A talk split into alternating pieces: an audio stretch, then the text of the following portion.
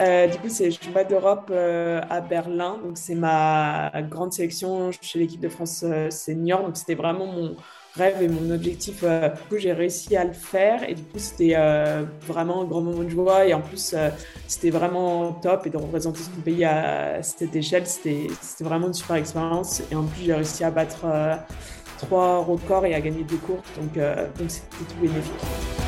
Bienvenue sur Tout un sport.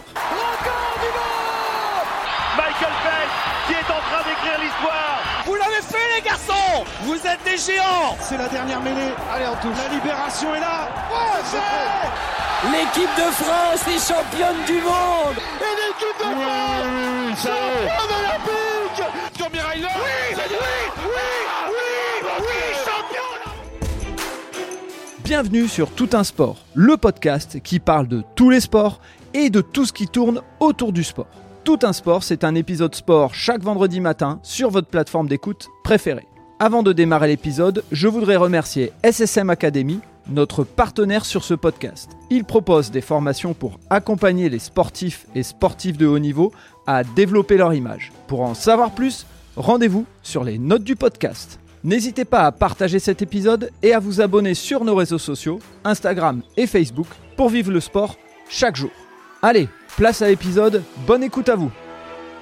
Et eh bien aujourd'hui sur le podcast, je reçois Diane Mariardi, donc Diane qui est ton prénom et euh, Mariardi qui est ton nom.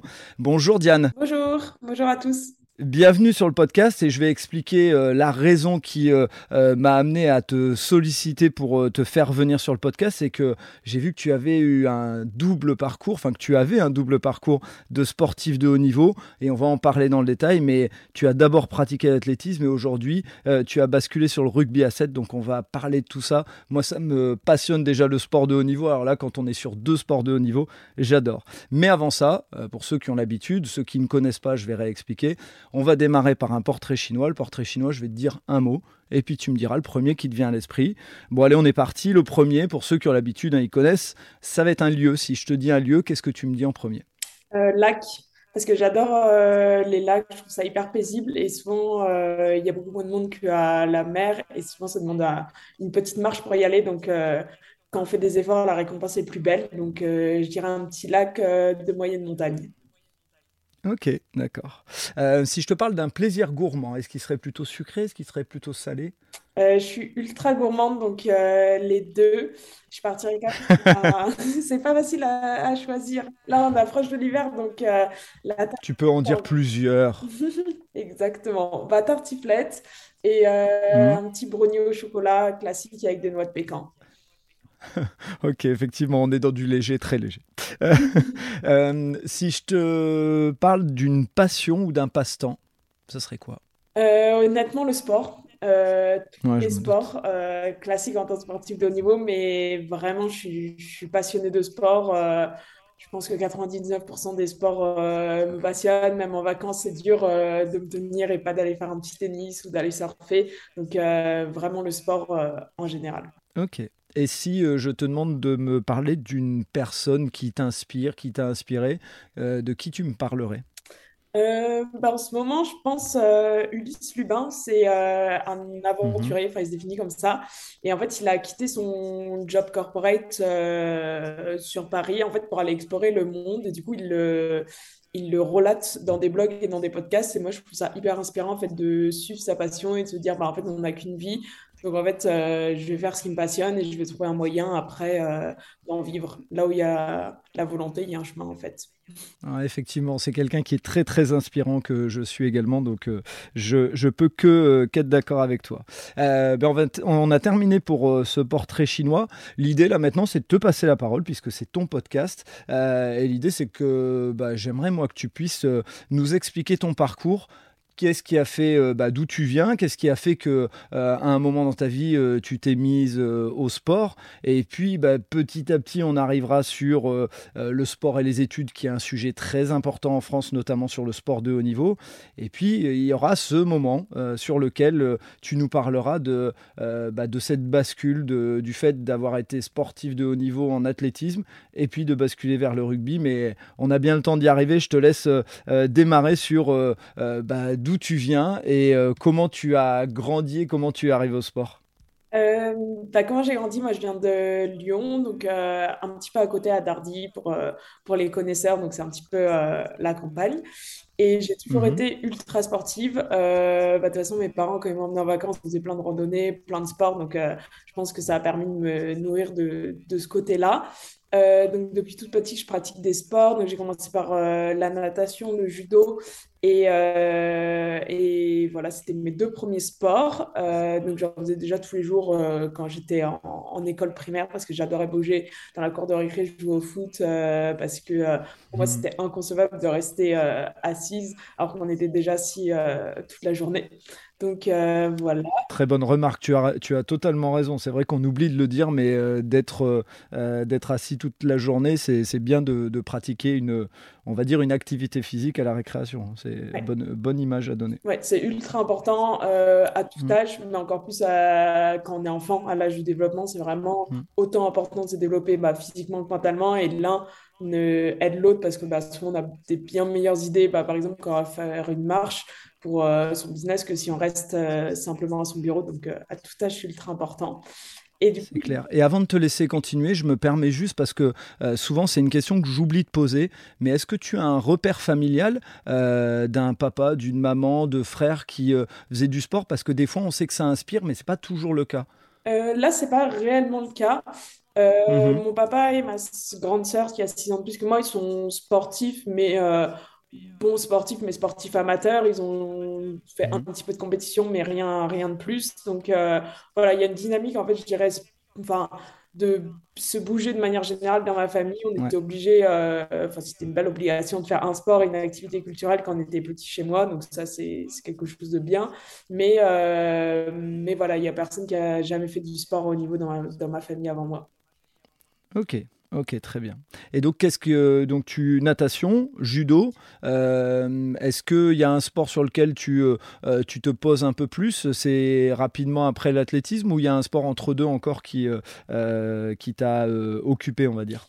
Bah, natation, judo, et après je voulais faire du foot parce que bah, je faisais du foot Mhm. euh, dans la cour de l'école, mais à l'époque, on a l'impression que je suis vieille, mais il y a 15 ans, les choses étaient quand même bien différentes. Euh, le foot féminin, c'était pas hyper, euh, hyper diversifié, c'était un peu mal vu d'une fille qui fasse le foot, il n'y avait pas beaucoup de clubs qui acceptaient les filles. Du coup, bah, j'ai pas franchi le pas. En plus, il n'y a même, même pas d'exemple. Quand on regardait euh, les médias, on pouvait jamais tomber sur un match de foot euh, féminin. Donc, c'était un peu euh, ancré que le foot, c'était pour les garçons, entre guillemets. Donc, j'en faisais que dans la cour Mhm. de récré. Et du coup, j'ai gagné le cross de mon collège. Et mon papa, il connaissait celui qui tenait la section d'athlétisme de mon village, à Dardy. Du coup, il m'a dit, est-ce que tu veux aller, aller essayer? Et j'avais un petit trou le samedi matin dans mon emploi du temps. Donc, moi, si on me proposait de faire du sport en plus, euh, je disais oui. Du coup, j'y suis allée. Et coup de bol, à l'échauffement, on faisait du foot. Donc, euh, c'était sympa. Et après, euh, j'ai fait les premiers crosses du coup euh, en club et vu que j'ai gagné, bah, du coup j'ai tout de suite adhéré. Et ce qui m'a fait rester par rapport aux autres sports, c'est qu'à l'athlétisme, quand on est petit, on doit tout faire. Donc c'est dire, on ne peut pas arriver à 12 ans et dire, bah, moi je veux faire euh, juste du lancer de javelot et, et j'ai pas envie de sauter ou de lancer. En fait, on est obligé de faire des triathlons, donc on fait un peu toutes les épreuves. Donc en fait, à chaque, euh, à chaque entraînement, c'est différent. Et du coup, moi j'adorais cette variété. Et, euh, et voilà. Et par exemple, la natation, ça m'a lassée parce que bah, c'est un peu toujours la même chose. Enfin, c'est vraiment compter les carreaux et, euh, et nager. Il n'y a pas trop de variété alors qu'à l'athlétisme, on, on bougeait tout le temps. Et le judo, j'aimais bien, mais euh, j'ai hésité. Et puis j'ai tranché pour l'athlétisme quand j'ai commencé à avoir euh, vraiment des bons résultats. Et c'est à partir de quel âge que tu commences à avoir des résultats qui te font dire je peux, enfin, je, je peux en faire autre chose que juste du loisir et je peux rentrer vraiment dans le, euh, dans le cœur de la compétition parce que c'est souvent un passage, même pour les parents qui nous écouteraient avec leurs enfants, euh, se dire euh, tiens, à quel moment je, je- je fais la bascule et à quel moment il y a, y a un élément marquant, il y a un événement, une, une course, une réussite. Euh, moi, je pense que ça a été plutôt progressif. Déjà, de base, je suis ultra compétitive euh, sur le côté Mhm. sportif. Donc, en fait, dès que je faisais une compétition, moi, c'était vraiment pour gagner. C'était aussi pour prendre des plaisirs avec euh, mes copines. Mais c'était, je voulais gagner. Donc, du coup, petit à petit, en fait, à chaque fois que je gagnais, par exemple, une compétition départementale, bah, je me disais, bon, bah, maintenant, il faut que je gagne au niveau régional. Maintenant, il faut que je gagne au niveau national. Et je pense un petit peu le déclic. ça a été en minime, quand j'avais 15 ou 16 ans. Ça a été de Mhm. faire deuxième en fait à un championnat de France minime. Et en fait, bah, là, je me suis dit, bah, il y a, y a quelque chose à faire. Et puis en fait, l'avantage aussi du, de l'athlétisme, c'est que c'est un sport bah, chronométré. Et donc en fait, même quand on a 15 ans, on peut vraiment se comparer aux gens qui ont 17, 18 ans et en fait voir ce qui nous sépare. Et en fait, moi, je voyais que j'étais pas trop loin. Donc en fait, je me disais, bah, il y a vraiment quelque chose à faire, quoi.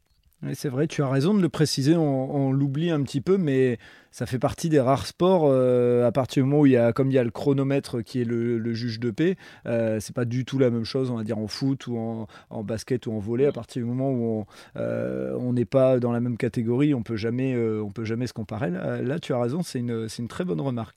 Et quand tu fais euh, deuxième à ces championnats de France minimes, euh, ta famille qui est autour de toi, tes proches euh, et même toi, euh, quel est le sentiment? Le sentiment, c'est de dire Ok, je vais en faire, je vais aller plus loin et je vais faire sport-études par exemple, puisque on sait qu'à cet âge-là, on avance vers lycée, voire après un peu plus loin.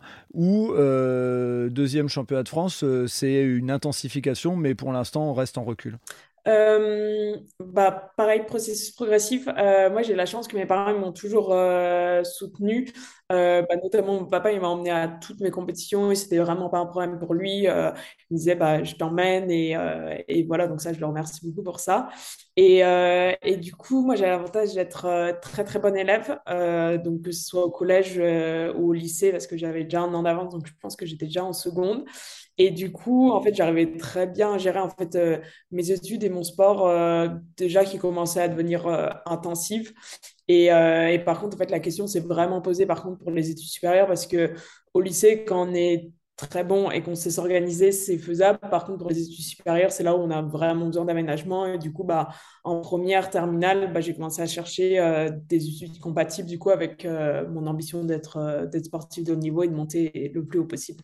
Quand tu dis au lycée, euh, ça devient intensif en termes de, euh, de rythme, ça veut dire c'est un entraînement tous les soirs ou c'est euh, euh, un rythme différent? Ouais, c'était à peu près ça. Euh, c'était entraînement tous les soirs et le samedi matin. Et sauf quand il y avait compétition, bah, du coup, les, les, les week-ends, c'était ça le, le rythme. Mais ça se passait plutôt bien. Ok. Et donc, euh, dans la bascule, là, à ce moment-là, euh, tu es sur euh, quelle discipline en particulier en athlétisme? Tu t'es un peu spécialisé à ce moment, euh, quand tu es en, en, minime ou au lycée et que tu, tu avances de catégorie, ou tu, tu fais un peu de tout et puis tu vois ce, que, ce qui te plaît? Bah, l'avantage, c'est que bah, justement, jusqu'en minime, à l'athlétisme, on doit tout faire. Donc, euh, j'ai continué de, de tout faire. Et du coup, j'ai découvert bah, l'heptathlon, mon sport. Donc, pour faire un petit euh, focus sur ce que c'est l'heptathlon, parce que je pense que beaucoup de personnes ne savent pas, c'est euh, du coup une discipline de l'athlétisme. Donc, je ne fais pas de cheval, comme on peut me. Très bonne remarque aussi, oui, effectivement. Ça, c'est Ouais, le pentathlon moderne, ça existe aussi. Et du coup, effectivement. on fait, c'est- ça se passe sur deux jours, toujours sur deux jours. Et en fait, la première journée, on fait 100 mètres en hauteur, poids de 100 mètres. Et la deuxième journée, on fait euh, saut en longueur, javelot et 800 mètres. Du coup, c'est ultra complet et euh, ultra fatigant. La fin de l'année plaquon, on est vraiment rincé. Et la petite particulari- particularité, c'est que c'est la seule discipline de l'athlétisme qui n'est pas mixte. Donc, euh, les garçons font le décathlon. Donc, ils ont la, du disque et de la perche en plus. Et en fait, les courses euh, changent. Nous, on fait du coup euh, 200 mètres et 800 mètres. Et ils font 100, 400 et 1500 mètres. Et du coup, ça vient bien de quelque chose de sexiste. C'est qu'à la base, jusqu'au dans les années 90, donc c'est il n'y a pas si longtemps, euh, on n'était pas autorisé à faire de la perche parce que euh, c'était jugé trop dangereux pour nous. Et euh, du coup, bah, il fallait adapter les épreuves combinées parce que du coup, la logique, c'est d'avoir à peu près autant de courses de saut et de lancer pour que du coup, ça décerne en fait le titre, les titres aux- à ceux qui sont les plus complets. Du coup, ils ont enlevé des épreuves et aussi parce qu'ils jugeaient que 10 épreuves, c'était trop fatigant pour, euh, pour nous. Et euh, quand ils ont mis la perche, ils n'ont pas changé directement pour nous parce que bah, il y a des pressions de celles qui étaient déjà en place, en partie aussi parce que bah, tu peux être très très fort à l'heptathlon, mais pas forcément très très fort au décathlon parce que bah, le la perche est particulier, euh, que les courses changent, que euh, le disque c'est une épreuve aussi nouvelle. Et du coup, il y avait un petit peu des, résistances qui se sont créées. Et aussi un autre problème, notamment dans les championnats nationaux, c'est que faire du décathlon, ça prend beaucoup plus de temps que de faire un heptathlon, notamment le la perche qui sont des concours très très longs de 1 à 2 heures, enfin même 2-3 heures. Et du coup, en fait, dans les timings des championnats nationaux, avec toutes les catégories, c'est difficile à faire rentrer. Et du coup, il y a des problématiques euh, comme celle-ci. C'est vrai qu'effectivement, le décathlon a été mis euh, très très en lumière par euh, un certain Kevin Mayer. Euh, donc les gens connaissent, mais toute l'histoire autour de l'heptathlon, ce côté un peu, effectivement, comme tu le dis, sexiste, puisqu'on n'a pas le même nombre d'épreuves et pas les mêmes épreuves. c'est une, merci de nous avoir éclairé là-dessus parce que sincèrement, j'avais pas je savais qu'il y avait moins d'épreuves parce qu'il y avait ce côté, euh, les femmes euh, ne peuvent pas le faire, ne peuvent pas faire les 10 épreuves. Hein. Ça, c'est pas moi qui le dis, c'est euh, l'origine de cette, discrimination, mais j'avais pas toute la connaissance par rapport au saut à la perche et autres. Et c'est vrai que là où tu as raison, c'est que le saut à la perche, c'est ce qu'explique assez régulièrement Kevin Mayer. C'est enfin, des fois du qui tout double dans, le, dans son décathlon. Donc je suppose que c'est peut-être la même chose dans l'heptathlon. mais justement, explique-nous un petit peu comment on fait Parce que moi déjà, tu vois, quand je vois des, euh, triathlètes, euh, donc euh, vélo, course à pied et piscine, enfin maîtriser les trois, épreuves, je me dis waouh, mais comment on fait pour parce qu'il y a de la technique dans, pratiquement chacune des épreuves, comment on fait pour s'entraîner au quotidien? Euh, bah déjà, il faut y consacrer beaucoup de temps. Il n'y a pas de recette miracle. On ne pourra pas apprendre à sauter en hauteur euh, en une heure. Ce n'est pas possible. Donc déjà, il faut y passer euh, beaucoup de temps sur le stade. Après, il faut s'entraîner intelligemment parce que dans le sens, même si, enfin, je vais faire un peu de notre promotion, même si les gens qui font de l'heptathlon et du décathlon, on est plus résistant que la moyenne, on n'est quand même pas sept fois plus résistant que les autres athlètes, on ne peut pas s'entraîner sept fois plus. Donc, en fait, il faut arriver à trouver des raccourcis en sachant qu'il y a des trucs beaucoup plus énergétiques. Bah, par exemple, s'entraîner sur 800 mètres, euh, c'est énormément énergétique. Et après une séance de 800 mètres, ça ne sert à rien d'aller faire une séance euh, haute parce qu'en fait, euh, énergétiquement, on est à plat et même nerveusement. Donc, en fait, il faut arriver à, à agencer en fait, les entraînements de sorte à ce qu'ils soient cohérents. Et par contre, par exemple, des trucs comme le lancer de poids, le lancer de javelot, le en hauteur, c'est beaucoup plus technique. Donc en fait, on peut y passer plus de temps dans la semaine, mais euh, un lancer de javelot, c'est quand même par exemple traumatisant, donc on va pas pouvoir lancer euh, plus de deux fois dans la semaine sous peine euh, de perdre son coude ou son épaule. Même les pros lancer de javelot, ils lancent pas plus de deux trois fois dans la semaine, par exemple, pour prendre un repère. Et puis après, il faut travailler intelligemment et trouver des raccourcis parce que bah y a des similitudes forcément entre les épreuves et donc arriver à se dire bah surtout au niveau physique, bah, je développe par exemple euh, la qualité de vitesse, ça va me servir au sprint, ça va me servir euh, du coup au 200 mètres, ça va me servir au 100 mètres, ça va me servir au 100 longueur, ça va me servir au 800 mètres. Et donc, euh, essayer de trouver quoi développer pour, pour progresser dans le maximum de disciplines. Et après, il y a des choix à faire. Donc, c'est-à-dire qu'il y a des personnes qui sont très, très fortes dans certaines disciplines et qui, du coup, vont être un peu en retrait dans d'autres euh, mais ils vont se dire, bah, je préfère marquer beaucoup de points dans certaines disciplines et être euh, beaucoup plus faible dans d'autres. Après, il ne faut pas être trop faible parce que sinon, c'est problématique. Et il y en a d'autres bah, qui vont être euh, plus moyens de partout, qui ne vont pas avoir des gros points faibles, mais qui vont avoir toutes leurs épreuves correctes. Et du coup, bah, ça, c'est un peu le profil de base. Et après, c'est un peu aussi euh, l'entraînement. Est-ce qu'on travaille plus ses points faibles ou est-ce qu'on travaille plus ses, points forts? Et du coup, ça, souvent, c'est des calculs en termes de points parce qu'en fait, à chaque épreuve, on, remporte un certain nombre de points. Donc, c'est que en fonction de la performance. En fait, peu importe qu'on soit premier ou dernier. C'est que la performance euh, qui compte. C'est pour ça que c'est vraiment un combat bah, contre soi avant d'être un combat contre, euh, contre les autres. Et du coup, on essaye de se projeter en se disant, bah voilà, dans cette épreuve, si je m'entraîne beaucoup cette année, je pense que je vais pouvoir gagner 100 points. Et par contre, dans une autre épreuve, on sait que même en s'entraînant beaucoup cette année, ben, enfin, le même nombre d'heures et le même nombre d'énergie, ben, on va pouvoir gagner que 20-30 points normalement. Et du coup, on essaye de faire euh, les calculs en début de l'année. Mais ce n'est pas une science euh, exacte, donc il faut s'adapter en permanence. il y a beaucoup de stratégies dans votre euh, organisation, entre guillemets, pour faire en sorte de ne euh, bah, pas griller, de ne pas faire exploser le, euh, corps, puisque bah, ne serait-ce que cette épreuve déjà, et bon, 10, ça en rajoute 3, hein, bien sûr, ça va de soi, mais il y a effectivement cette gestion de l'effort. En fait, ce que tu disais, c'est utiliser les ressources au mieux. Exactement, c'est vraiment une gestion de l'effort. Euh, bien se connaître et bien communiquer avec son entraîneur aussi parce que chacun est vraiment différent. Bah, enfin, comme dans le monde du travail également, bah, par exemple, euh, je vais prendre mon exemple personnel. Moi, j'avais besoin de sauter en hauteur tout le temps parce que c'était vraiment pas quelque chose d'inné pour moi. Donc, je savais qu'il fallait que je fasse deux, trois séances par semaine parce que sinon, euh, ça allait être vraiment compliqué de faire de la hauteur en compétition de manière performante. Et à l'inverse, par exemple, le saut en longueur, c'était vraiment innée chez moi. Donc, si en fait, je ne la travaillais pas pendant deux, trois mois, c'était pas grave. En une ou deux séances, j'allais retrouver mes automatismes et euh, je pouvais repartir sur ces bonnes bases. Donc, en fait, il faut vraiment se connaître, arriver à faire un planning vraiment cohérent avec euh, ses objectifs et du coup les mettre en place et en fait communiquer en permanence aussi avec son entraîneur sur euh, son état de forme, bah, pas hésiter à dire bah, aujourd'hui en fait je suis ultra fatigué donc euh, il faut mieux qu'on décale la séance à demain, ça sera plus performant.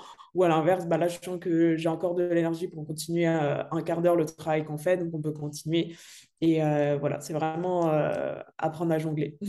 Comme on sait qu'on va se limiter dans le temps sur, sur notre échange, est-ce que tu peux me parler de deux grandes compétitions qui t'ont marqué, qui ont été le, le fer de lance bah, de ta carrière de sportif de haut niveau en, athlétisme et notamment en heptathlon? Je dirais qu'il y en a deux. La première, c'est vraiment au début. Euh, donc j'avais 18 j'étais cadette. Et en fait, l'année d'avant, je m'étais rompu les ligaments croisés en faisant du javelot. Oui, c'est possible. Juste 11 euh, mois avant. Et du coup, en fait, euh, bah, à ce moment, je faisais de l'heptathlon. Et en fait, bah, c'était compliqué de faire de l'heptathlon cette année-là bah, parce que, comme vous l'imaginez bien, il y a cette épreuve à travailler. Quand on est 8-9 mois août, c'est compliqué. Et donc, j'avais décidé de me focaliser seulement sur le 400 mètres parce que bah, du coup, il y avait juste, entre guillemets, à courir et, franchir DS cette année-là. Et, euh, et j'ai réussi à finir bah, vice-championne de France, du coup, juste euh, un mois, enfin un an après l'opération des ligaments croisés où j'étais, euh, où c'était même pas réellement mon épreuve. Et en fait, je pense que, tu vois, pour revenir à ta question précédente, je pense que là, le déclic, il a été là. En fait, je me suis dit, bah, si j'arrive à faire ça en revenant de blessure, je vais pouvoir arriver à faire, à faire de belles choses. Et après, la deuxième compétition, c'est bien longtemps après, en 2018.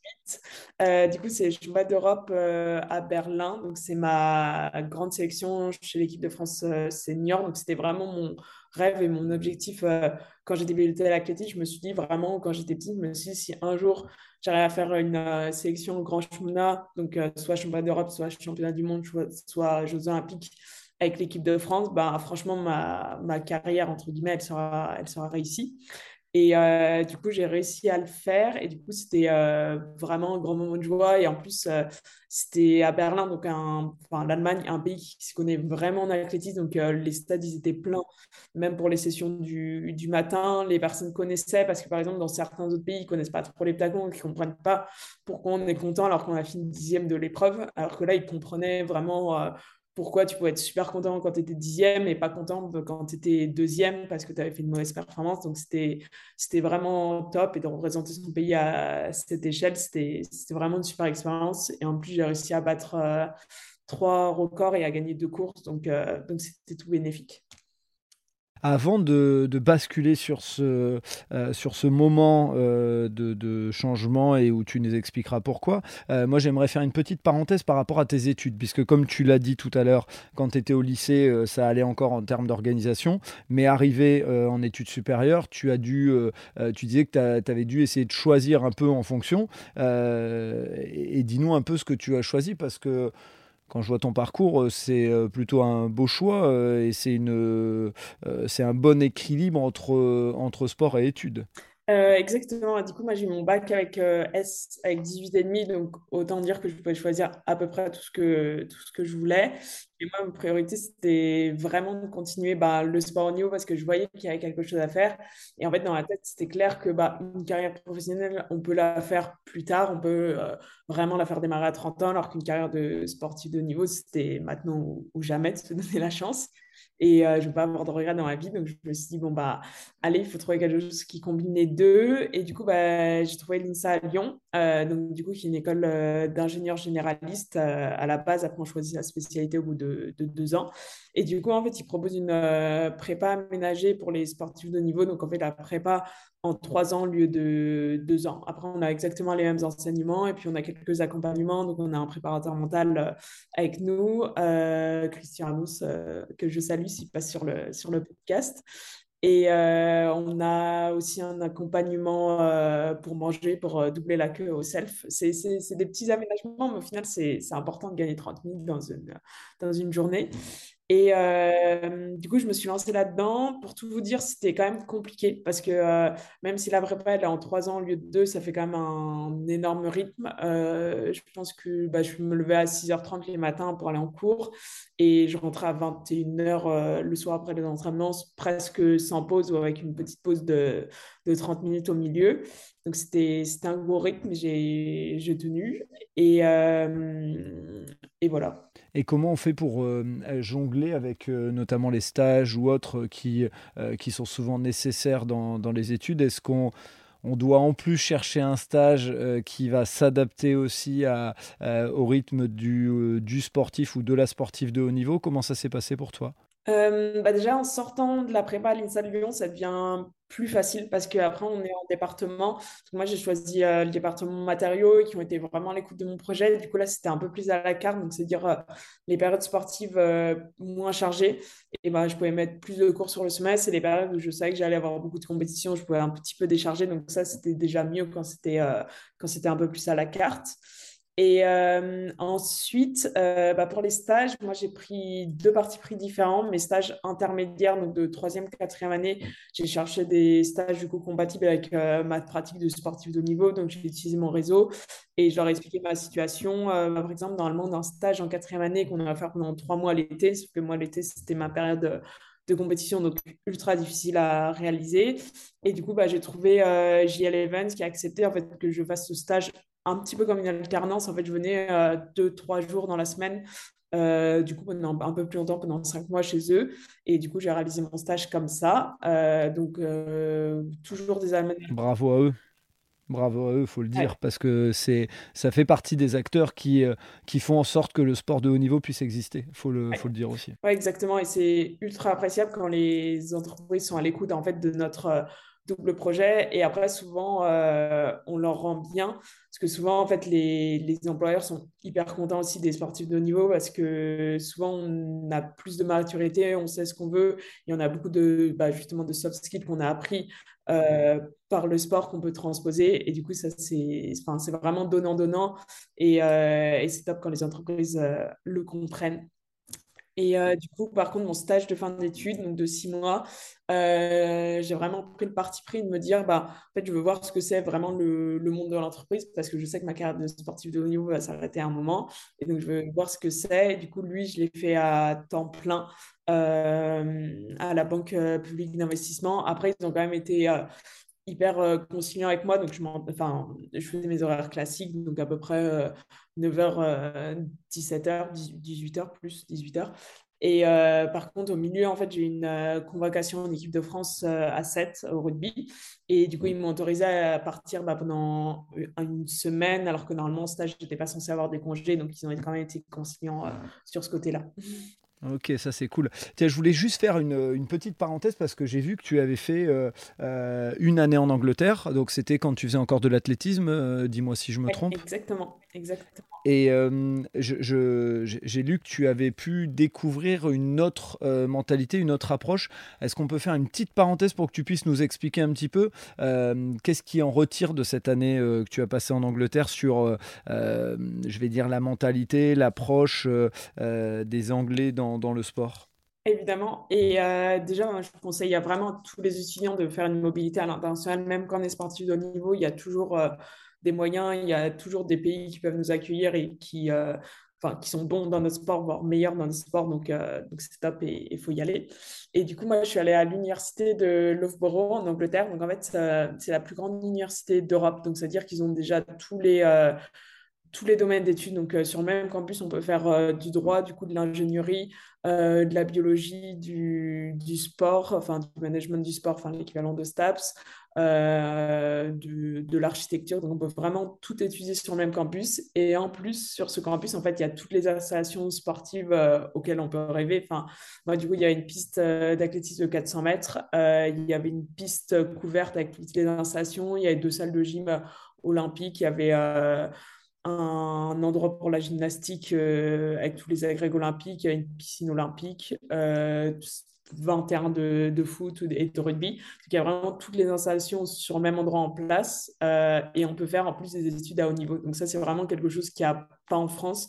Parce que par exemple, il y a l'INSEP qui est équivalent en termes d'infrastructure sportive, mais c'est très compliqué de faire euh, toutes les études euh, sur place. Je crois qu'on peut faire quelques petites études, mais après, sinon, il faut aller dans le centre de Paris. Donc ça rajoute du transport, alors qu'en fait, là, on a vraiment tout au même endroit. Donc, c'est vraiment génial. En fait, il n'y a aucun frein à la poursuite euh, d'études de haut niveau et de sport de haut niveau.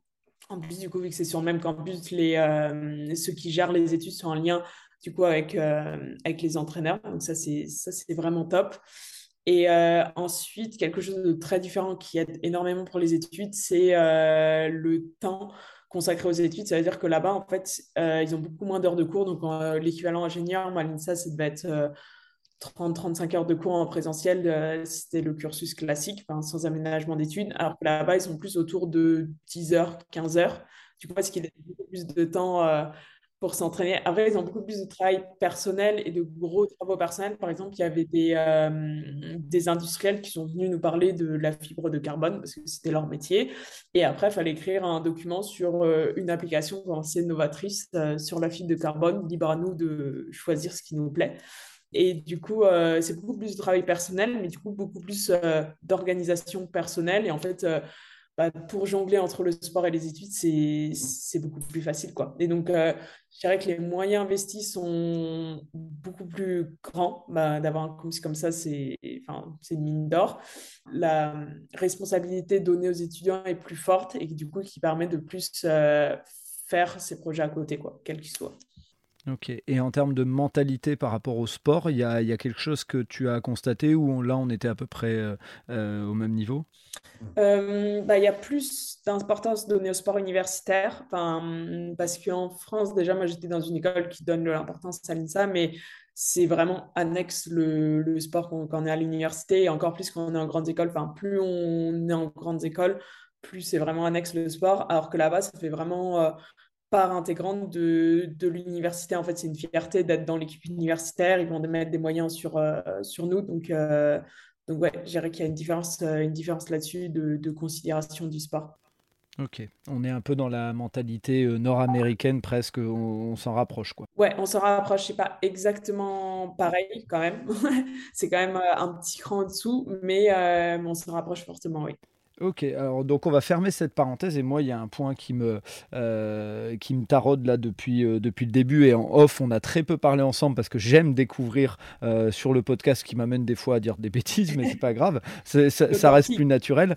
Voilà, c'est authentique. il y a Tokyo 2020, donc bien sûr Tokyo, enfin 2020, on sait ce qui s'est passé, ça a été basculé en 2021.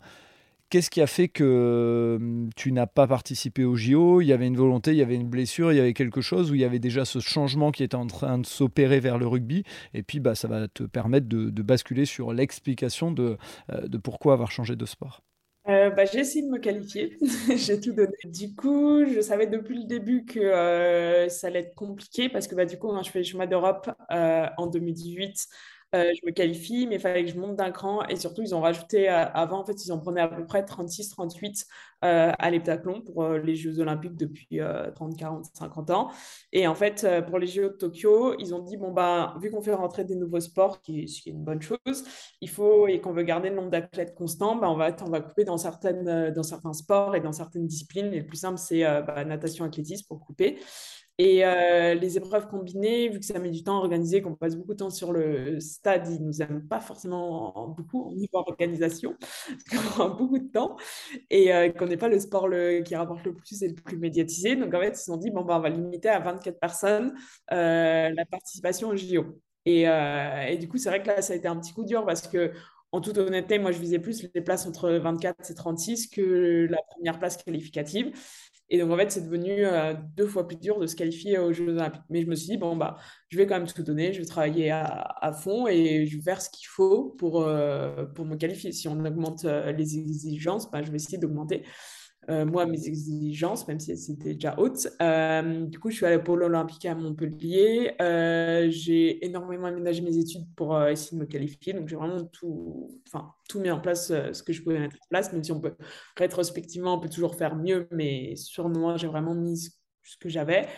Et, euh, et, je faisais des bonnes perfs. Enfin, j'étais au niveau de mes records, je faisais des bonnes au championnat de France, mais euh, je n'arrivais pas à franchir euh, le, cap. Donc, bah, j'ai continué, j'ai continué. Et puis, il y a des petites blessures du coup qui sont arrivées. Une année, je me suis fait une énorme entorse à la cheville. L'année d'après, j'ai eu des inflammations au tendon d'Achille. À chaque fois, j'arrivais quand même à faire des, à faire des saisons, mais j'étais ralenti. Puis après, il y a eu le Covid. Ça, ça c'est vraiment externe. Euh, mais ça a pas mal euh, changé, les enfin, changé les perspectives. Et du coup, en fait, je sentais que, euh, que petit à petit, honnêtement, je prenais moins de, de plaisir à ma pratique. Surtout qu'en fait, l'athlétisme, c'est un sport qui ne change pas, en fait. c'est ce que je me suis rendu compte en faisant, le circuit mondial. En fait, je, pense que peut-être je l'idéalisais un petit peu trop. Je me disais, bah, ça va être génial quand je vais concourir avec les meilleurs du monde. Ça l'était vraiment au début. Mais après, en fait, un 200 mètres, ça reste euh, un 200 mètres qu'on le fasse au niveau régional ou qu'on le fasse au niveau euh, international, même s'il y a quand même euh, un peu plus de pression, un peu plus d'excitation. Et donc, voilà, questionnement, parce qu'en fait, moi, j'ai toujours vu le sport, du coup, vraiment comme ma passion, parce que du coup, j'ai fait mes études à côté, donc en fait, je sais que mes arrières sont assurées, j'ai un diplôme d'ingénieur, j'ai un diplôme de management, et je sais que si je dois trouver un métier pour subvenir à mes besoins, euh, je trouverai un métier, que mon après-carrière, il est, il est assuré. Donc, en fait, moi, la vision de mon sport, c'est vraiment la passion, le bonus et prendre le maximum de plaisir. C'était plus le cas à ce moment-là, c'était ça? C'est ça, exactement. Ce plaisir, je le perdais petit à petit. Et en plus, il y a un autre phénomène dans l'athlétisme, c'est que vu que c'est un sport vraiment ingrat, dur, nous, on a peut-être deux compétitions dans l'année qui sont importantes. Et pendant des mois et des mois, en fait, on n'a pas de de compétition, on n'a pas de match comme les sports collectifs. En fait, on peut passer euh, huit mois juste s'entraîner. Donc, en fait, ça peut être euh, très, très long. Et en plus, euh, bah justement, la différence des sports collectifs, en fait, il y a presque personne qui pratique passer 23, 24 ans, même 22 ans, sorti des études. En fait, l'athlétisme avec plaisir, parce qu'en fait, vu que c'est un sport de performance directe, en fait, c'est trop dur de, euh, par exemple, quelqu'un qui a pratiqué en compétition, qui commence à travailler, qui a moins de temps, qui se dit, bah, je peux pouvoir faire un ou deux entraînements dans la semaine et quelques compétitions. En fait, il va avoir euh, frontalement, en fait, ses performances diminuer. Donc, en fait, ça, c'est vraiment compliqué. Donc, il y a peu de monde qui pratique euh, en loisir sur la piste. Et du coup, en fait, tu te retrouves rapidement, en fait, seul ou avec ton entraîneur ou avec quelques personnes qui sont, du coup, tes concurrents directs. Donc, c'est quand même assez spécial. Donc voilà, plein de facteurs. Et le dernier facteur, c'est que j'avais vraiment l'impression d'avoir fait, euh, bah, comme je l'ai dit au tout début, mes rêves euh, d'enfant, moi, c'était de faire une grande section chez les seniors, de faire des podiums. Moi, je suis à France. Je me suis dit, bah, si j'arrive à faire ça, déjà, franchement, je serais ultra contente. Et j'ai réussi à le faire. Après, bien sûr, j'ai essayé de faire plus. Mais en fait, je me suis dit, est-ce que tu continues euh, dans cette voie en fait parce que tu as toujours fait ça et que c'est confortable de dire bah voilà je continue là-dedans euh, je continue à faire mes bonhommes de France à faire quelques sélections si possible. Ou est-ce que euh, tu essayes de changer et, euh, de, de retrouver la passion et de retrouver le pourquoi tu faisais le, le sport au début. Et, et voilà. Et d'où le c'est beau c'est une vraie remise en question un vrai questionnement, une vraie prise de, euh, recul. avant de continuer sur le rugby, je, voulais juste. Euh, euh, y a donc eu. tu étais la numéro 1 de l'heptathlon en France ou il y, avait, quand, il y a quand même eu une Française présente à Tokyo en 2021 de cette là il n'y a pas de Française présente à Tokyo. Euh, je dirais que j'ai jamais été la numéro 1. Euh, souvent, j'étais numéro 2 parce que souvent, je faisais deuxième au chemin de France. Après, c'était jamais la même devant moi, comme toi. et du coup, ça changeait. Et, mais on va dire qu'on était à peu près 3-4 4 à être être très compétitive et à être à peu près au même niveau. En fait, ça dépendait vraiment des saisons qui passaient devant l'autre. Et, voilà. D'accord. Et pour autant, pas de représentante française. Donc, ça veut bien dire que euh, effectivement, il y a aussi euh, toujours ce, euh, cet élément, hein, je dirais que qui, qui, est en lien avec le financement. Et on en parlera peut-être après en fonction s'il te reste du temps et en fonction des études. Je pense que ça joue aussi. c'est pas que la performance en tant que telle. Enfin, sinon, ça s'expliquerait, ça s'expliquerait autrement. Qu'est-ce qui t'amène vers le, le, rugby et le rugby à 7 euh, bah, en fait, honnêtement, je pense que j'ai toujours voulu faire du, du rugby parce que euh, quand des fois je tombais sur des matchs quand mon père euh, les mettait à la télé, en fait, je trouvais ça génial. quand je voyais les gens jouer au rugby pendant que je faisais l'athlétisme, je me disais, ah ouais, ça a l'air trop, trop bien, je veux y aller. Et même, je dirais, à partir de 2019, ça a trotté l'idée derrière la tête d'aller m'inscrire, mais je me disais, mes entraîneurs vont me dire, qu'est-ce que tu fais? Et surtout que c'est pas un sport qui peut passer inaperçu de, de faire à côté. on va dire. Donc, euh, je me suis dit, je vais revenir avec un bleu, ils vont me dire euh, qu'est-ce que tu as fait? Donc, euh, j'ai laissé un peu ce côté. Pendant le confinement, j'ai pris quand même bah, le ballon de rugby avec, avec moi. Bon, c'était pas vraiment du rugby parce que j'étais toute seule, donc, voilà, c'était du rugby avec moi-même. Et en fait, je me suis dit, bah, en fait, c'est vraiment ce que j'ai envie de faire et ce qui me plaît. Parce que déjà, c'est un sport où tu cours énormément, où tu as la notion de combat, parce que, bah, comme j'ai dit, je faisais du judo plus petite. Donc, euh, en fait, j'adore cette notion de, de, combat, de duel. Euh, j'adore le retrouver. Euh, la notion de collectif aussi, bah, moi, c'est ce qui me faisait aimer l'heptathlon et l'athlétisme à la base. Donc, en fait, c'était quelque chose que je voulais retrouver. Et en fait, je me suis dit, bah, en fait, ça correspond totalement à, à moi. et c'était un peu la réaction de mes proches quand je leur ai annoncé. Ils m'ont dit, euh, franchement, ça te correspond trop, vas-y, fonce et tout. Alors qu'au début, j'avais un peu peur de la réaction en me disant, bah voilà, j'ai tout construit autour de l'athlétisme, mais je change comme ça. Et en fait, ils ont été hyper, euh, hyper enthousiastes, m'ont super soutenu. Et pourquoi le rugby à 7 plutôt qu'à 15 euh, Parce que c'est une petite bague, mais dans le milieu du rugby, ils avaient le rugby à 7 de l'athlétisme avec un ballon, entre guillemets. C'est ce que j'allais te dire. C'est ça. Il faut beaucoup courir. Et euh, parce que le rugby, c'est de l'évitement et du combat. Et on va dire qu'à 7, il y a 80% d'évitement et 20% de combat, alors qu'à 15, il y a peut-être 30% euh, d'évitement et 70% de, de, combat. Et en fait, je me suis dit, bah, rugby à 7, ça correspond vraiment à mes, à mes qualités. Ça a l'air top. Euh, en plus, le format, c'est un circuit c'est un circuit mondial de, partout. Donc en fait, je me suis dit, bon, ben, je vais voir s'il y a moyen que, que je fasse du, rugby à 7 parce que c'est ultra particulier parce qu'en fait, euh, il n'y a pas de championnat de France, que ce soit chez les hommes ou chez les femmes, même si c'est un, peu en train de se mettre en place chez les hommes, mais ce n'est pas toute l'année. Enfin, il n'y a pas de championnat de France à 7 toute l'année. Donc en fait, il y a soit euh, l'équipe de France qui part en tournoi mondiaux et du coup toute l'année sur une euh, 8 8-10 étapes quand il n'y a pas le Covid et qui s'affrontent, ou soit il y a des tournois l'été du coup avec des associations, mais il n'y a pas de euh, rugby à 7 à l'année. Il n'y a que du rugby à 15. Et donc en fait, moi, simplement, ma question c'était bah, comment je fais pour faire euh, du rugby à 7 et, euh, et voilà, idéalement, du coup, bah, faire le tournoi mondial parce que c'est ce qui est le, le plus intéressant. Donc, donc voilà. Ok. Et comment, euh, quand on arrive comme ça dans le, rugby à 7 en ayant euh, fait de l'heptathlon et autres, on arrive euh, aussi rapidement que toi à Marcoussis en équipe de France? Il y a quelqu'un qui t'a repéré, tu avais des connaissances et ils ont dit tiens, heptathlon plus rugby, c'est génial, elle peut. Parce que de ce que. Et tu me diras si je me trompe, mais tu as très vite signé un, un, contrat pro dans ce, dans ce domaine-là. Bah, c'est vraiment un peu euh, du hasard, de la confiance et un peu de chance. Bah, du coup, euh, pour reprendre là où j'en étais, c'était du coup cette réflexion de euh, bah, comment on fait du rugby à 7. Et en fait, j'avais passé des tests à l'INSEP. en fait, c'était pour suivre notre, notre forme physique en vue des, bah, des JO de Paris 2024, donc mon athlétisme. Et en fait, ils faisaient le rugby à 7 et j'étais un peu en lien, enfin, j'allais changer sur deux, trois petits points sportifs avec celui qui était en charge du suivi. Et du coup, je lui ai parlé de mon projet. Je lui ai dit, bah voilà, j'aimerais bien faire du rugby à 7, mais je ne sais, pas, sais pas du tout comment m'y prendre parce qu'il n'y avait que du rugby à 15. Et euh, je lui ai dit, est-ce que, euh, est-ce que tu sais, enfin voilà, qu'est-ce que je pourrais faire? Et du coup, il a envoyé mon profil au préparateur physique de l'équipe de France à 7. Du coup, qui m'a appelé, qui m'a demandé bah, voilà, quel était mon projet. Donc, j'aurais dit bah, voilà, j'ai envie de changer de sport, euh, de, sport de retrouver euh, l'engouement, voilà mes, mes perfs. Et du coup, euh, j'ai rencontré l'entraîneur de l'équipe de France à 7 à Marcoussis. Donc, voilà, je lui ai expliqué mon, projet, qui j'étais, pourquoi je voulais changer.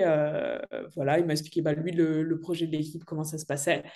Et après, il m'a dit, bah, justement, grâce au Covid, il y a un tournoi avec une association en octobre ou novembre.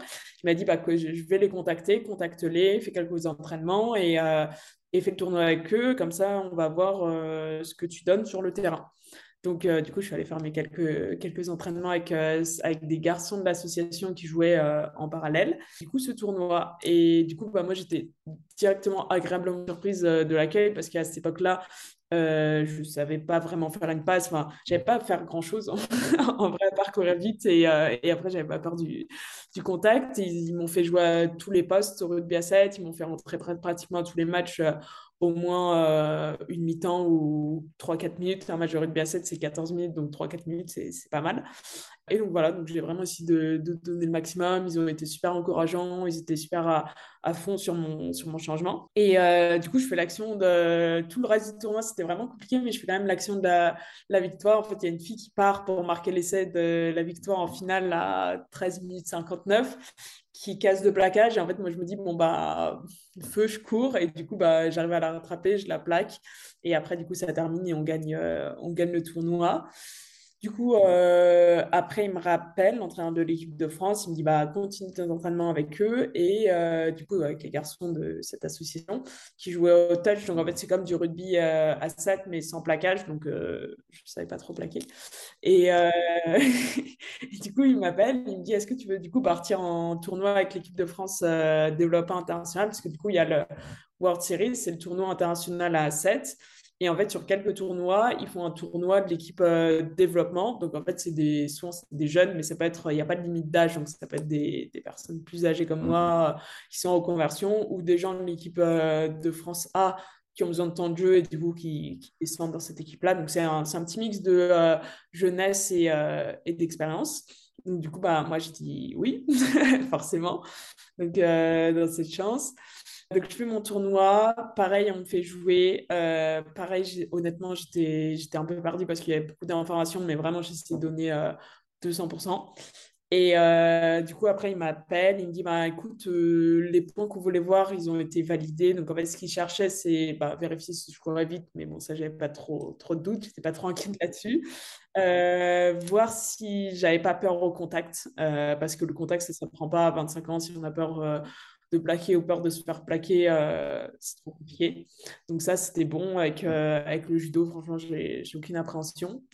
Euh, voir si je me plaçais quand même dans l'espace, même si le placement n'était pas impeccable. En gros, voir si je regardais devant, je regardais à droite, je regardais à gauche. Enfin, si quand même j'essayais de faire attention à ce qu'il y avait devant, derrière et que c'était cohérent. Et donc en fait, ils m'ont dit, bah pour nous, tu as validé ces points et en fait, bah, ton profil athlétique, il nous intéresse énormément et le seul moyen, en fait, de voir, en fait, ils m'ont dit, bah, en fait, on n'a aucune idée parce qu'on n'a jamais eu ce cas. Il y a déjà eu ce cas, en fait, qui est arrivé aux États-Unis et, c'est devenu le meilleur joueur du monde sur, euh, sur plusieurs saisons. Donc, c'était un ancien sprinter euh, américain. Donc, ils ont dit, bah, en fait, pour savoir si ça peut marcher, en fait, la seule solution, c'est de prendre euh, bah, 3-4 mois avec nous et de voir comment tu progresses, en fait, à quelle vitesse tu progresses. Et bah, si tu progresses hyper vite, on pourra t'intégrer durablement. Et si tu progresses bah, pas assez vite, bah, tu repartiras à 15 et, et peut-être sur le chemin classique ou juste au rugby à 15. Donc, moi, ce que je trouve hyper, euh, hyper faire comme, euh, comme deal, quoi. En gros, de se dire, bah voilà, on donne trois mois pour, euh, pour faire tes preuves. Du coup, je suis allée à Marcoussis. j'ai énormément bossé parce que je me suis dit, je peux pas arriver euh, là-bas et pas savoir faire une passe. Donc, euh, vraiment, j'avais à peu près deux mois avant d'y arriver. Et tous les jours, j'allais en face d'un mur et je faisais une demi-heure de passe euh, toute seule devant, devant mon mur pour essayer de progresser. Parce que j'avais vraiment cette envie en fait, de me dire, bah, je veux aller là-bas, mais je veux apporter quelque chose. Je veux pas être le, le boulet de l'équipe à qui on doit, on doit tout apprendre, même si je savais qu'il y a des trucs à lesquels je, je, devais apprendre. Donc voilà, je suis allée là-bas. j'ai essayé de vraiment progresser les filles, elles ont été top avec moi, donc elles venaient faire des passes en plus avec moi. Donc, euh, donc tout ça, elles m'ont super bien intégré. ça se passait plutôt bien jusqu'à ce que je me fasse de nouveau les croisés. C'est ce que j'ai cru voir effectivement au mois d'avril, c'est ça? Ouais, un petit peu plus tôt, c'était euh, c'était mars et je me suis opérer en avril. Donc je me fais les croisés en mars. Donc là, ils me disent, bah, tu avais quatre mois pour faire tes preuves et là, tu te fais les croisés. Et en fait, c'était un peu une course contre la montre pour, euh, pour voir si j'allais être bien. Donc ils m'ont dit, bah là, ça va être compliqué si c'était out 9, 10, 12 mois euh, de revenir. Donc ça va être, ça va être compliqué. Donc on ne peut pas te proposer un contrat après, ce que je trouve normal. Enfin, j'aurais dit, bah oui, c'est bien sûr, euh, ça me faisait, ça me fait chier, mais euh, c'est logique, quoi. Donc, euh, Et je me permets, c'est le même genou sur lequel tu avais déjà été opéré ou c'est l'autre C'est le même genou, c'est le même genou récive, même genou. Donc là, je me dis, heureusement que j'ai fait des études. Mhm, Après, je sortais de mon stage de fin d'études et, et, du coup, là-bas, j'ai refusé euh, le CD qui me, qui me proposait, donc, euh, donc bah, pour faire, euh, qui m'avait donné un contrat à, 7. Mais je me suis dit, bon, bah, je peux, je peux me retourner, je fais des études. voilà, en plus, il me restait du coup un mois de contrat, donc j'avais le temps de, de chercher. donc, faites des études, c'est bien quand, c'est, c'est, très, bonne, très bonne idée. et, idée. et, du coup, je me suis dit, parce que j'avais pas enlever quand même mon ambition comme ça juste par, euh, pour une blessure. Donc je me suis dit, bon, bah, fais vraiment. Juste pour les croiser, quoi. Je veux dire, ça rien. Ça, c'est rien. La façon dont tu le dis, j'adore.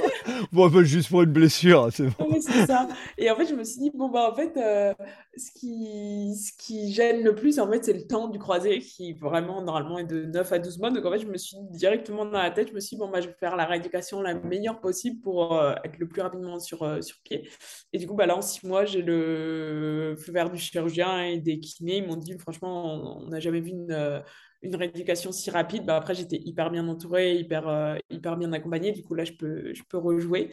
Et, euh, je, je, mettrai, je mettrai la vidéo en lien parce que la vidéo que tu as partagée euh, sur LinkedIn que j'ai vue tout à l'heure, elle est, elle est tellement pleine d'énergie. Enfin c'est c'est vraiment impressionnant. Enfin, il y a, y a quelque chose quoi derrière ça. Donc, euh, je, je, pense que quelqu'un qui est un petit peu dans le bas de l'échelle, qui euh, se sent pas bien, n'a pas l'énergie, il suffit de regarder ta vidéo et vas-y, il y va. Il n'y a, pas de, y a pas de question à se poser, franchement. Ouais, bah, en vrai, euh, vrai c'est top si c'était ressenti comme ça. C'est vraiment le but. Mais en fait, je me suis dit, euh, à chaque moment, en fait, j'avais des objectifs, mais des objectifs euh, à court terme, à 2-3 semaines. En fait, je savais exactement bah, quels critères il fallait cocher pour euh, remarcher, quels critères il fallait cocher pour courir. Du coup, je me focalisais à 200% là-dessus. Et du coup, je célébrais les petites victoires. Je me disais, bah, c'est top, là, tu as réussi à courir, tu en avances sur le programme, ça va bien. Donc voilà, on passe à l'étape d'après. Et puis après, super bien accompagné par mon kiné. Et en fait, c'est ça, je me suis dit, bah, en fait, maintenant que tu as les croisés, ça sert à rien de. Enfin, c'est facile à dire, mais ça sert à rien de se laisser abattre indéfiniment. Il faut juste euh, bah, essayer d'agir sur ce que tu peux. Et en fait, j'avais tellement envie de retrouver le terrain et de rejouer au rugby que, euh, que voilà. En plus, je me suis arrêté à une période un peu frustrante parce que je commençais tout juste à avoir un niveau où je pouvais euh, un peu plus euh, m'amuser parce que je commençais à savoir faire euh, une passe correcte, à attraper, à comprendre les systèmes de jeu. Et du coup, je me suis dit, bah, en fait, il faut vite que je retourne progresser. Donc, donc voilà. Et puis à côté, en plus, je travaillais en parallèle. Donc, il y a une boîte là, dans laquelle je suis actuellement, Admin Science. C'était une startup que j'avais accompagnée lors de mon stage de fin d'études parce que j'étais en financement d'innovation et du coup qui, euh, qui m'a proposé un poste. Et en plus les conditions elles sont top pour euh, faire ma rééducation. Donc c'est à dire que j'étais en télétravail j'avais l'accord du coup pour aller au kiné euh, enfin quand ça m'arrangeait tant que mon travail était fait. Donc ça c'était vraiment pas mal dans, dans ce sens. Et, et, donc là, on est, je vais préciser aux auditeurs et aux auditrices, puisque la diffusion de l'épisode sera un petit peu plus loin, on est le 11 octobre. Tu as repris le rugby depuis combien de temps? Euh, bah, j'ai repris le rugby complet depuis une, deux semaines à peu près. Et euh, après, j'avais été réintégrée aux entraînements mi-septembre, début septembre, on va dire. Au début, bah, avec un petit chasuble de couleur. Euh, en gros, quand il y a des oppositions pour dire bah, moi, on ne me plaque pas, je me touche et je pose le ballon. Du coup, ça me permettait de me réintégrer au système. Euh, voilà. Et du coup, là, je vais faire mon premier match, euh, pas ce week-end, mais le week-end d'après, le 23 octobre, normalement. D'accord. Donc d'ici là, on aura, euh, le, podcast quand les gens vont entendre cette conversation, tu auras déjà fait ton match, tu auras déjà repris. Donc ça, c'est vraiment, c'est vraiment top. donc là, tu, tu as cette chance de, d'avoir repris l'entraînement. Il y a un point qui est important et qu'il faut souligner que peut-être certaines personnes n'ont pas en tête, mais le rugby à 7 est un sport olympique. Oui. Oui, le rugby à 7, c'est un sport olympique depuis Rio en 2016, et vraiment pas longtemps. Et c'est une chance bah, pour euh, le rugby en général. Et euh, du coup, l'objectif, euh, ce serait peut-être d'y participer. Après, maintenant, depuis ma blessure, et même depuis le Covid et plein d'événements dans, ma vie, en fait, j'ai plus une philosophie de me dire, bah, j'avance par plus petits objectifs, en fait, en me disant, bah, voilà, là j'avais mon croisé, euh, mon but c'est de pouvoir rejouer. Maintenant, mon but c'est de pouvoir rejouer à 15. Après, une fois que j'aurai rejoué à 15, bah, de faire des bons matchs pour retourner euh, faire des stages. Après, faire des stages, euh, être bien en stage pour pouvoir faire un World Series. Et maintenant, j'avance vraiment comme ça. Je pense que ça permet d'avancer plus sereinement et en fait de moins se prendre la tête sur les 10 000 éventualités qu'on ne contrôle pas dans, dans ce monde. Bien, donc ça veut dire que toi tu avances, euh, tu t'es mis euh, euh, ton petit chemin et avec au bout ce petit rêve éventuellement de d'aller d'aller toucher les, les Jeux Olympiques de, de, Paris 2024, je suppose. Ouais, et exactement. Exactement. D'accord. Tu aurais même pu, à quelques. S'il n'y avait pas eu ce jeu de rajouter des sports et, d'avoir été coupé, euh, participer euh, aux Jeux Olympiques dans deux, euh, deux épreuves différentes et ça aurait été un, clin d'œil aussi à l'histoire. moi, je, vu que je sais que tu as entraînement après, je ne veux, pas, veux pas te retenir trop longtemps. Juste peut-être faire un petit clin d'œil aux, aux, engagements que tu as aussi en dehors du sport parce que mon objectif avec le podcast, c'est aussi rappeler que le sport, c'est pas que du sport et que des fois, il y a plein de choses à faire autour euh, euh, dans le sport. Tu en as parlé tout à l'heure et merci d'avoir éclairé euh, cette approche sur ce qu'on pourrait appeler les soft skills, les compétences douces, hein, quand on veut le dire en français, même si ça ne veut pas dire grand-chose. Mais voilà, le, côté de ce qu'on peut apporter en tant que sportif en entreprise. On n'a pas besoin d'être un sportif de très haut niveau ou d'avoir gagné plein de médailles pour pouvoir apporter des choses en entreprise. si tu peux juste en deux, petites minutes parler de tes engagements euh, sur le développement durable, j'ai vu, mais aussi euh, euh, tes engagements en tant que marraine de, sport dans la ville pour, pour faire un petit éclairage et faire un clin d'œil à, ces actions oui, bah exactement. Bah en fait, pour moi, le sport, c'est vraiment passion, école de la vie. Pour moi, c'est un accélérateur de tout. C'est un accélérateur d'apprendre à vivre ensemble. C'est un accélérateur de persévérance, de résilience. Parce que par exemple, euh, on va prendre euh, un élève très bon à l'école, il peut être très bon jusqu'à la sortie de ses études et avoir pas vraiment connu de, euh, de grande adversité pour, pour ceux qui sortent souvent des grandes écoles. Alors qu'au sport, même si on est bon, on a forcément connu des, échecs, on a forcément dû persévérer, on a forcément dû connaître l'adversité. Donc, c'est vraiment une école de la vie. Et je pense que tous les sportifs de haut niveau sont plus matures que, que la plupart des, des, personnes, même si des fois il y a des chemins de vie différents. Et euh, encore plus euh, dans les sports non professionnels et notamment le sport féminin qui est très peu encore professionnel parce qu'on est vraiment amené à jongler du coup entre le sport, les études, euh, le temps professionnel, donc euh, qu'on apprenne à manager nos efforts, qu'on apprenne à se connaître, qu'on apprenne à savoir nos priorités. Donc, c'est ultra important.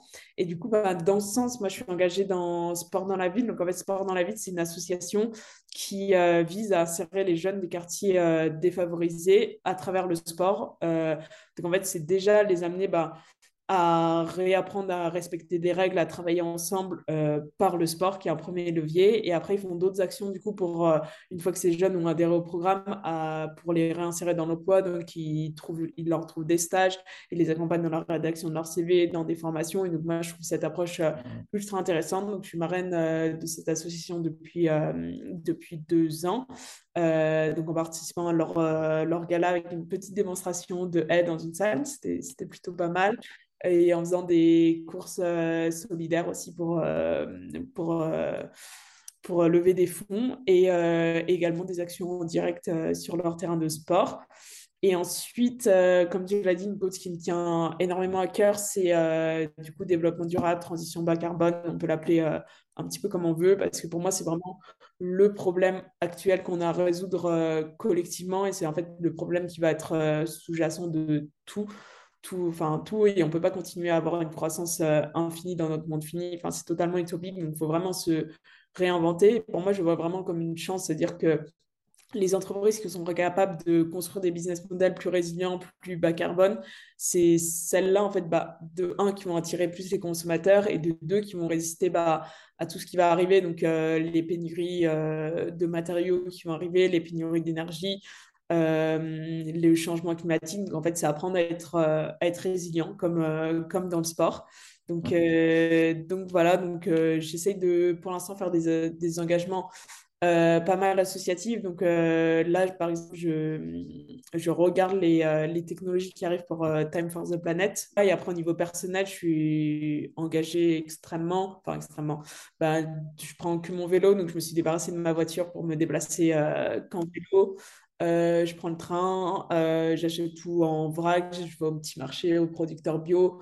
Euh, bah, en fait, tous les petits gestes qu'on peut faire, tous les petits et les grands gestes qu'on peut faire, je les fais. Et après, je suis en train d'énormément en fait, me former. Je réfléchis en fait à comment avoir de l'impact. C'est encore en réflexion, peut-être créer des comptes pour essayer bah, de, vulgariser ces informations, même si c'est déjà fait, de le refaire peut-être sur TikTok, une plateforme qui n'est pas trop utilisée sur ça et qui peut toucher beaucoup de jeunes et euh, à voir peut-être plus tard aussi au niveau professionnel de vraiment m'engager dedans. Ok, bah écoute, euh, bravo pour cet engagement. Et j'ai envie de dire pour conclure que euh, qui de mieux euh, que toi, une personne qui a su se reconstruire, ne serait-ce que déjà physiquement avec deux blessures graves, même si toi tu l'as mise comme une petite blessure, mais deux blessures graves au ligament croisé, qui a su après se reconstruire dans une deuxième carrière, qui a su en plus à côté, en parallèle, construire un parcours professionnel futur voilà, tu, je pense que tu peux être une, une, vraie ambassadrice de cette, de cette reconstruction et de cette manière de voir les choses autrement.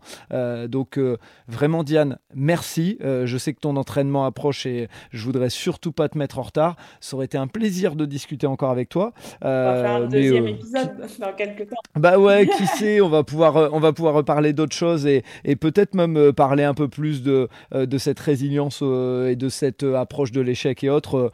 Euh, pourquoi pas Voilà, on se garde ça, euh, on se garde ça dans les mains. Mais vraiment merci. Euh, je te souhaite un bon entraînement et puis des bons jalons dans ton dans ton parcours pour tout doucement là ce petit rêve vers vers Paris 2024. Mais comme tu l'as dit, déjà prendre du plaisir, c'est déjà une bonne chose. Te reconstruire au niveau physique, c'est déjà ça. Merci à toi. Bah, merci beaucoup. Merci pour ton énergie, ton entrain et, et pour faire vivre ce podcast tout simplement. Et voilà, c'est le coup de sifflet final. Fin de l'épisode. J'espère que vous avez apprécié cet échange et pour en savoir plus, rendez-vous sur les notes du podcast. Si vous avez aimé cet épisode, n'hésitez pas à vous abonner et surtout à laisser un commentaire et une note sur Apple Podcast ou mettez 5 étoiles sur Spotify, ça aide à faire connaître le podcast. Vous aimez les podcasts? Découvrez Allez Vas-y, notre podcast qui met en avant les personnes qui passent à l'action. Et n'oubliez pas, allez jeter un œil sur notre nouveau projet, Votre histoire est un cadeau, sur Instagram ou Facebook.